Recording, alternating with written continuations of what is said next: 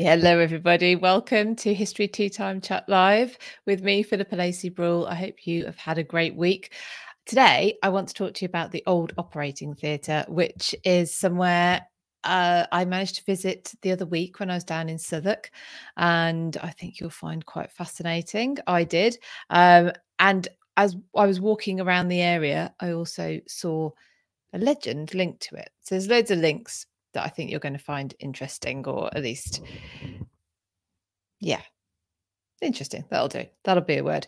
So, how are you all? Um, thank you for joining. I can see Brian and Melissa and Marianne and Deborah all joined on uh, YouTube. I'm also streaming live on Facebook and Instagram.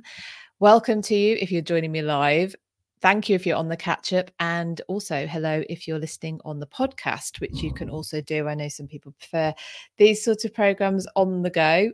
So like i said today i'm going to talk about the old operating theatre. Um here's a little i'll tell you what let me give you a little sneak peek um of the of the place i'm um talking about. Good afternoon mark. Welcome. Um so this is the place I'm going to be talking about. Um, and you might have seen photographs of it. It's uh, it's the oldest operating theatre to survive in in Europe.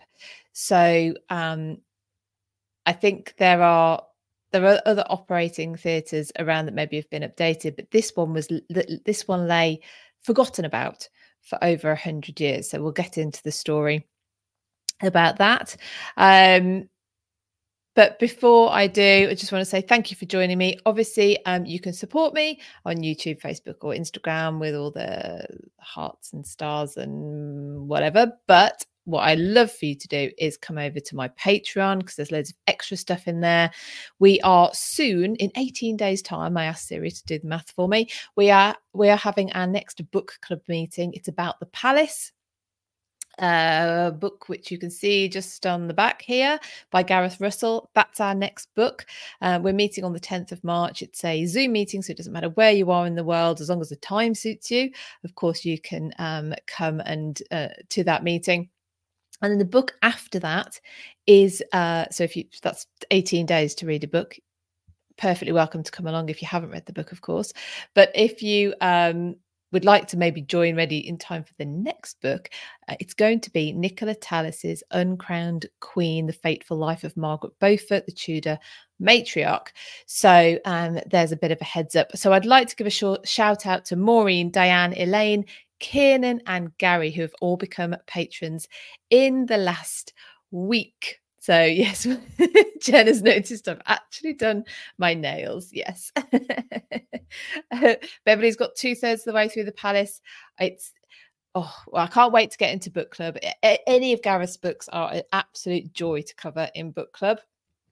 Um, his writing is, um, it's really unique in that he can. Unique's probably not. That's maybe a bit unfair on other writers, but the amount of information that Gareth Russell can pack into a page and and yet it's really easy to read so really looking forward to getting into that. Um but so today the old operating theatre. Okay so i will whack a picture back up of it as promised. Oh actually i wonder if i've got one of um the entrance first. Well anyway so here the older so when you go to London, you can visit this old operating theatre, and it's um, quite. It, it's in an old church, and we'll get on to to, to that uh, as part of the story. The um, I don't know if it was a restaurant stroke club stroke something. I went in the daytime and the music was so loud. It's really it was an interesting setup um in this very historic place and there was this music just like bang bang, downstairs it was, it was quite bizarre um and you go up this uh, staircase. I'm trying to see if I've got a picture of the staircase for you. That's very interesting, but it's so uh, old and um, it's a spiral, wooden spiral staircase that they've got a traffic light system. So at the bottom, So the ticket office is, is at the top. I think it's 56 steps or so. And you get to the top, uh, and that's where the little shop and and ticket desk is. But the bottom there is uh, either a green tick or a red cross to to tell you whether or not you can go up the stairs or not. Such are uh, such is the uh, slimness of them that uh, it's it basically is one way. So um, so yes, so so almost it's not difficult to find because you can see the the, the um, sign outside. But if you do go, just as a top tip, don't be put off by one the loud music happening in the door to the right of the staircase that you want to go up, or by the fact that it might have a red cross lit up, because that's just to let people come down, and then they switch it to green, and you can go up. So there's some there's some top tips to not put you off uh, uh going and finding it. Um, and when you get up to up to it you like i say you go into the ticket office but you come first to what is called the herb garret. And um yeah so well the, the this this so i'm showing it showing it on the on the screen. It's basically the garret is is a is um, is an attic an attic space. And this was purposely designed to uh, well, the attic space for storage was purposely designed into the design of the building. Um, but it became the herb garret. So it became where the apothecaries would dry and store their herbs and um, and their, their, their lotions and potions because it was away from the main hospital. It's it's sort of uh, drier, cooler, presumably, although I'm not quite sure in the winter, in the summer. Um, and um and so so you've got this and then you've got the the picture that i flashed up before the old operating theatre which is the so we're, we're going to get into the story of all this because it's absolutely fascinating i think. Um so we're going to go well let's first of all tell you that it wasn't until 1956. There's a um, organist and antiquarian called uh, Raymond Russell, who he actually collected instruments. So I'm not sure how he got. Well, presumably he he knew about the organ in the. Um, he was an organist and, must have known the church, and asked for permission to access the attic, and um, and and so for some reason and he he went up and it apparently it's up a, at the time the only access was up this sort of rickety um ladder i suppose and he found the herb garret. And um there was some bricks in a wall that had fallen away and through this once bricked up um entrance or opening he found this operating theatre um, and this is the only remaining part, so the operating theatre and the herb garret of the old St Thomas's Hospital, um, which is the precursor to St Thomas's Hospital in Lambeth now, which it, it moved to that site in 1862. I think I remember the Queen's, the late Queen's late husband, Prince Philip, was being treated there. I might be wrong, but it's it's opposite. It's the opposite side of the River Thames to the Houses of Parliament. That is where St Thomas is now. Old St Thomas's. This is what remains of it. So the herb garret. That um. So let me show you. Let me show you some other pictures of it. Um. Now, obviously, it's being set up now as a museum. So I'm not sure that there would have been a dispensary counter like there is here, but um, that dates back to 1703, the operating theatre to 1822. Um, and it's been a publicly accessible museum since 1962. So it's it's it's got um it's almost got a follow-on history of its own, hasn't it? But it's been open to the pub to the public since 1962.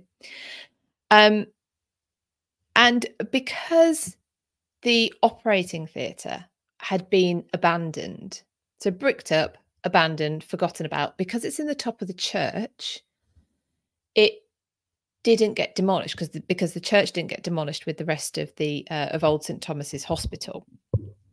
And so and this is this is how come this operating theatre survives from 1822 and is now um, the, the the oldest surviving uh, in Europe.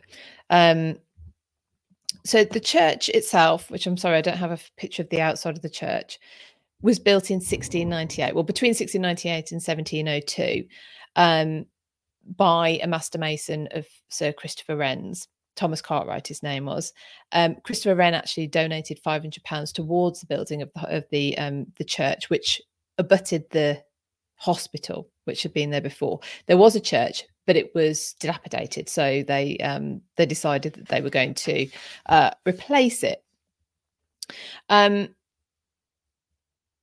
so I've told you about the the garret, what it was used for. Let me show you some of the displays because I love this. So everywhere in the museum, in in in the herb garret, it's got these displays of dried herbs and uh, seeds and all these other things. Uh, there's actually I'll get onto some of the instruments as well in a minute, um, and what they were used for. It's really, it's fascinating and delightful. The the surgical instruments not so much not so much um but um and and I'll I'll come on to it more in in a in a bit but the medical practices of the time obviously were the most advanced that there was um and um the techniques for surgery for everything were were, were different but let me tell you more about it. So the um, the operating theatre was so uh, no sorry i'm going to bring up that picture once again and you can see there are double doors um, for those of you listening on the podcast um, there is basically a theatre this is actually where the, the the, the name operating theatre because it was a theatre you've got standing room here for um, i can't remember how many people they think they could have got in here it's something like 150. I might come to that in my notes in a minute and have to correct myself. Students, um, other doctors, uh, people who would come and observe the operations in order to be able to to go away and do that somewhere do it somewhere themselves. There's double doors behind the actual operating table. And those would have led into the Dorcas ward.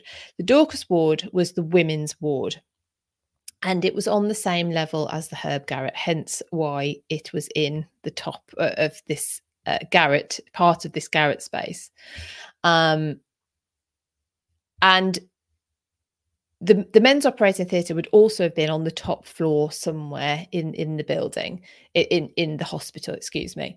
And the reason being, if you see to the top, there is a huge window, a huge skylight. And that is purely because of the light um, to get the best amount of light into the room. It is it is the women's theatre. There was a separate men's theatre, and like I say, this theatre led directly off the women's ward th- through those double doors originally. Um, there isn't. It wouldn't now. That's gone.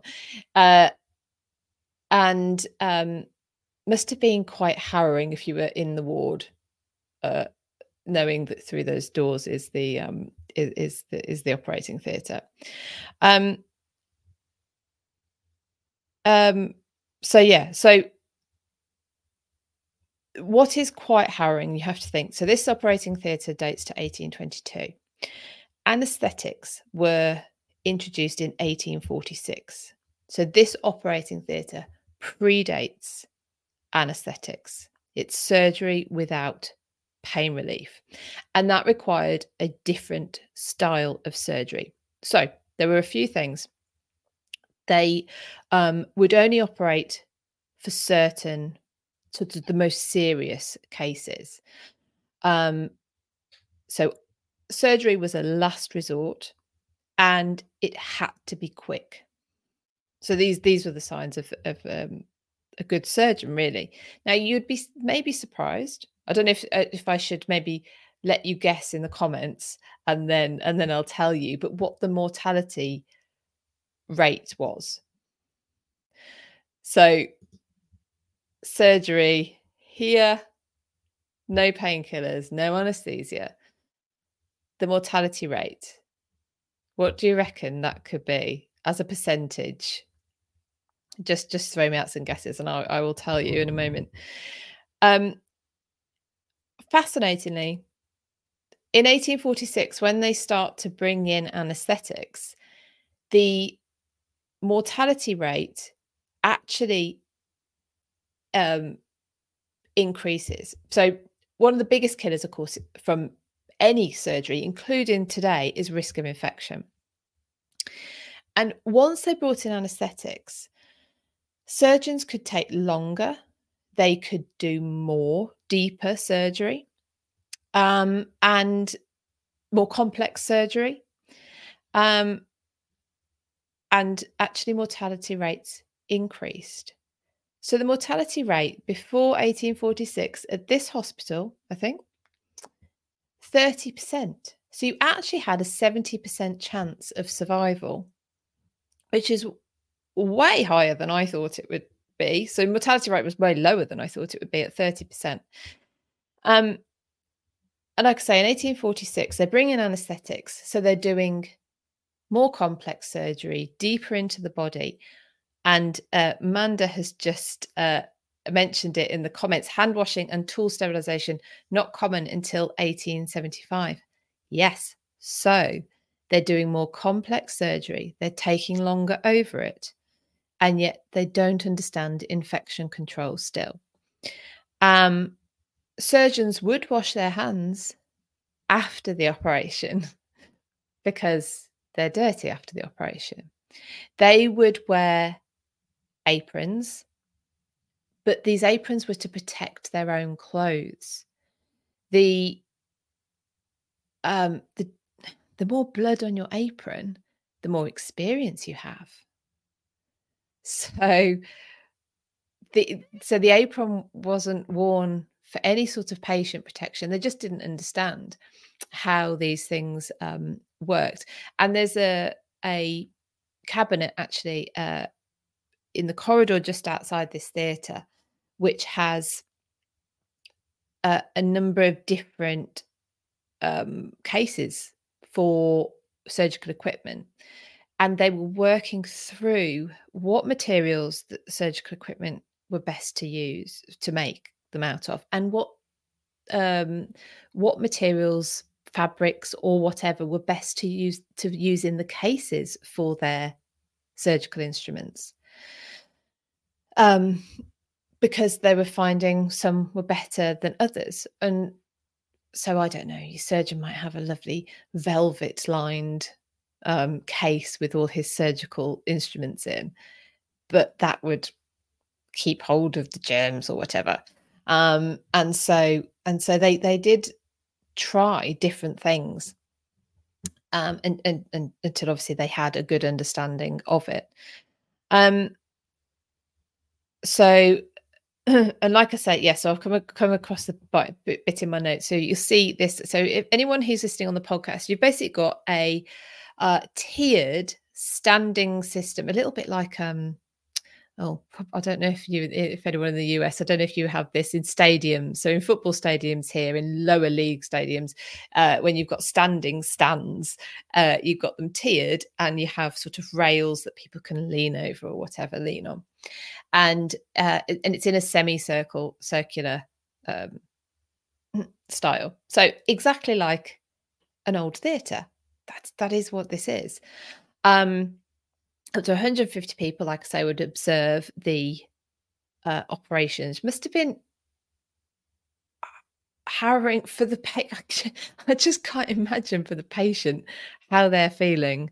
Um, I get nervous now going down for a general anesthetic like I had to do when I had my finger amputated. And I just, the idea that you're going to go into surgery without that and everyone's going to have a little, little squizzy at what's happening as well. Oh, just oh, unbelievable. So yeah, they didn't have painkillers. Um, they, um, they, they I suppose they so the, the three biggest risks in surgery before um, anesthetics um, were blood loss, shock, and infection. So they were they were the biggest risks. Um, and like I said, that got complicated a little bit after the advent of anesthetics. Perhaps we shock is different. Shock is, is does come from blood loss. So um, anyway, but infection became more of a risk as well than it had done beforehand. Uh, so the the quicker the quicker the surgeon was, that that that was a sign of you know that that was what they were trying to do. They were trying to do surgery as quick as possible before anaesthetics, so that the the obviously the horror of it was uh, was as short lived as possible. But let's go back to the hospital's roots, if you will indulge me, um, because there was a hospital in this area. So we're in the Southwark um, area of London. So we are just south of the city of London on the other side of the Thames River. And there was a hospital here, definitely from the 12th century, because there was an Augustinian uh, priory, um, the Priory of St. Mary Overy, and Overy means over the river. And because this was a crossing point of the River Thames, and there was a uh, so like I say, there was this Augustin, Augustinian priory here. The the Roman roots, sorry, the, the the roots of Southwark actually go back to Roman times. Um, it was a it was a place to cross the river, so this was um that that important strategically, and that's that's the root of I think that's supposed to be the root of the um, name of the area. Southwark's like Southern Works, but um, now there possibly was an older Christian nunnery going back to the seventh century. We'll come back to a bit of a, a thing about that later. Um, because there was a minster already noted to be here in the Domesday Book. Um, now, of course, priories, monasteries would have many, many times infirmaries, especially somewhere like like here, actually open to the to I was going to say open to the public. You, you get what I mean. Um, and um, and so that so there would have been one here. In 1173 the hospital the augustinian priory hospital was dedicated to st thomas in honor of st thomas becket who'd actually visited the priory shortly before he was uh, martyred at canterbury in 1170 so three years later they actually dedicated the hospital to to st thomas. That's why it's got the name st thomas st thomas becket. Now of course um, uh, so that St Thomas's Hospital was a direct predecessor of this one that we're looking at for the old operating theatre, um, uh, because there was one almost continuously, almost continuously. Of course, um, we had the uh, dissolution of the monasteries, and this the priory here um, was dissolved in 1539 and the hospital and the whole building closed um, and um, and dissolved. Now that the church the predecessor to this church where the operating theatre is in the attic of um, was saved by the congregation. It was actually um, actually still remained under henry viii's ownership and was leased out to the congregation but 12 years later, under the reign of Henry VIII's son, Edward VI, um, so in 1551, he he um, uh, he what do you call it? he established a medical school here. So he he he gave out a charter. Can't think of the right word for gave out a charter. I mean, Edward VI chartered many schools. I went to an old Edward VI school. He chart. I mean, he had a short reign, but for some reason, educational institutions were a big part of it. And the medical school that was set up um, by Edward VI by charter at St Thomas's Hospital um, uh, established it as a medical school. However, of course, it couldn't be dedicated to St Thomas Becket anymore. Uh, Thomas Becket, despite Henry VIII remaining ostensibly Catholic till till the end of his life, there were certain um, elements to the Catholic worship um, and religion that that that he wanted removing, and one of them was any reverence to the story or the man or the relics of Thomas Becket. Um, because of course he he stood up to, to um, royal authority. So he was not a favoured saint of uh, of Henry VIII. So the hospital um, under Edward, of course, Edward VI mm. isn't into saints at all, none of them. But it was dedicated to um, to uh, St Thomas the Apostle, and so hence it could still be dis- uh, named St Thomas's. Um, and the hospital that that there was needed rebuilding in the late 17th century and it was new and it was larger and it was it was it made it was made up of i can't remember it was two or three courtyards um so really quite extensive. But um in 1862 the hospital had to move to its its current it's still it's still there in lambeth its current position in lambeth uh, because the land was um, subject to a compulsory uh, purchase order because of the um, the new uh, underground rail links that were going there. Um, but so the church and its attic remained, but the rest of Old St Thomas's Hospital um, was was taken down, and the attic, well, the old the operating theatre bricked up, the attic sealed, and it remained that way from 1862 until 1956, when um, uh, when it was when it was rediscovered, which is really quite amazing, isn't it? Now, when I was walking around Southwark after my visit to the old operating theatre and its links all the way back to the 12th century, I walked around and uh, when you're in Southwark, you can go and see the uh, recreation of the Golden Hind to be honest, I wasn't that interested in the recreation of the Golden Hind because you couldn't go onto it. It's it's closed at the moment. But next to it, there was this um, temp, um, slab, I don't know, in the wall with this legend of Mary Overy. So, like I said, the the original priory was St Mary Overy. Overy meaning over the river, but let me read to you what that legend, encapsulated in this plaque, says. So it says on there legend suggests that before the construction of London Bridge in the 10th century, there a ferry existed at this crossing point. Ferrying passengers across the River Thames was a lucrative cha- trade. John Overs, who, with his watermen and apprentices, kept the Traverse ferry over the Thames, meaning the obviously the ferry that, that goes over the Thames back and forth, made such a good living that he was able to acquire a considerable estate on the south bank of the river. John Overs makes you wonder whether um, Overs is from his trade. oh, anyway, we'll carry on. John Overs, a notorious miser, despite making all this money, devised a plan to save money he would feign death, believing that his family and servants would fast out of respect and thereby save a day's provisions. However, when he carried out the plan, the servants were so overjoyed at his death that they began to feast and make merry. In a rage, the old man leapt out of bed to the horror of his servants.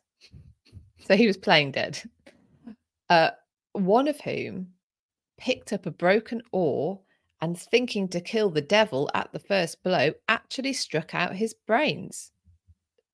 Presumably, the insinuation there is that they they did believe he was dead, and then the devil had brought him back to life, and so they, uh, so he decided to to to knock the devil out. The ferryman's distressed daughter Mary sent for her lover, who, in haste to claim the inheritance, fell from his horse and broke his neck. So now Mary has lost her father and her lover. Mary, Mary was so overcome by these misfortunes that she devoted her inheritance to founding a convent into which she retreated. This became the Priory of St. Mary Overy. Mary, having been made a saint on account of her charity. During the Reformation, the Church of St. Mary Overy was renamed St Saviour's Church, and in 1905 it became Southwark Cathedral. and the Collegiate Church of St. Saviour, Saviour excuse me, and St. Mary Overy. Fascinating legends, quite a few holes in it. the I now I could have my topography incorrect. But if this is a crossing point, an ancient crossing point that the Romans utilized, I think, I think, and this is what I could be wrong, that it that meant it was fordable. In, in other words, it was uh, traversable by foot at low tide. Um, therefore, that doesn't say to me that it's a great place for the ferry to be. I would have thought you would want to be a little downriver. How would that work? Yes, is that right? So that so you've got water, but there you go. Um, and uh, and yes, so there's one thing, and then so he plays dead and thinks that his his family are going and his servants are going to fast. So he's only going to save one day of provisions. So that doesn't sound worth it to me. What's he going to keep doing that? Like every time he wants to save some money, we could just not feed them. I don't know for a day. Um, and then it's the lady's lover, Mary's lover, who thinks he's going to claim the inheritance. Doesn't say her husband. Um. Anyway, when I looked up the what is the legend of St Mary Overy, there is no St Mary Overy. It is St Mary, the the Virgin, as far as I can work out. There's no separate St Mary. So that doesn't seem to stand up. So unless I've missed that in the records, but either way, it was quite fascinating to walk around Southwark after seeing the old operating theatre, walking past Southwark Cathedral, walking past um, the uh, the Palace of Winchester, which, if any of you joined us on History After Dark for uh, the bishops of Winchester, you will know uh, a bit of the history of that and and of the uh, of the area um, and then to come across this plaque with with some sort of explanation of the uh, legend. Of course, it seems to indicate there that there was a uh, a priory previous or longer than the than the than the 17th century which apparently in Tudor times it was still being talked about how this priory had been around since much earlier than than was first recorded. But the first record of it is supposed to be in the um, in the Domesday Book, or at least something being here in the Domesday Book, a Minster. Um, so there you go. So I thought that was that was quite fascinating. Um, the Old Operating Theatre is well worth a visit if you are going to that that area of uh, London um, and you, like I say, you can sort of have a walk around and and mix in what you're looking at and uh, and all the links between the things uh, between the places, and of course, Southwark Cathedral being the actual church uh, of the Priory, where um, also I, if you just as an aside, but the um, the wedding of James the First of Scotland to uh, Joan Beaufort took place because the Bishop of Winchester at that time, 1423, was um, Cardinal Beaufort, the bride's uncle. And so the, the wedding somehow took place there. So there you go. There you go. Um, so yeah, so there's a hostel right back from the 12th century, and it still stands today. At the moment, uh, well, now it's in um, it's in uh, Lambeth. Um, Lucy says, when she'd have been canonized, was it pre or post needing the Pope's permission? I don't think it's ever not needed the Pope's permission, has it? Unless I've misunderstood. Couldn't find. I mean, please feel free to, uh, if anyone looks it up and finds out something different, um, I'm more than happy for you to let me know. Um, so Melissa says, according to Time Team, Lambeth across, Th- yes, across to Thorney Island was where the Romans forded. The Thames Centre is not deep there. So there's yeah, there's well there was um definitely over to Thorney Island. There was a passing place. Um that's that's the origin of why we have Westminster Abbey there, why we have Westminster Palace there. Um because there was thought to be some kind of spiritual as well, sort of um, feeling about the place, I suppose. Um, and that's where that comes from. But there was certainly a so where the Tower of London is, the reason the Tower of London is there is because that was the that was the highest um, upriver. So the, the furthest upriver that was navigable by ship, and so the the Romans set up a camp there because you couldn't go further upriver by ship. Therefore, anything that was being brought into the area by ship had to go through them so they could tax it, keep an eye on it, whatever they wanted to do. So that certainly means there was some that it that was at least much shallower water after that. So I suppose a ferry could be it's not a ferry ferry, is it? It's a little boat probably.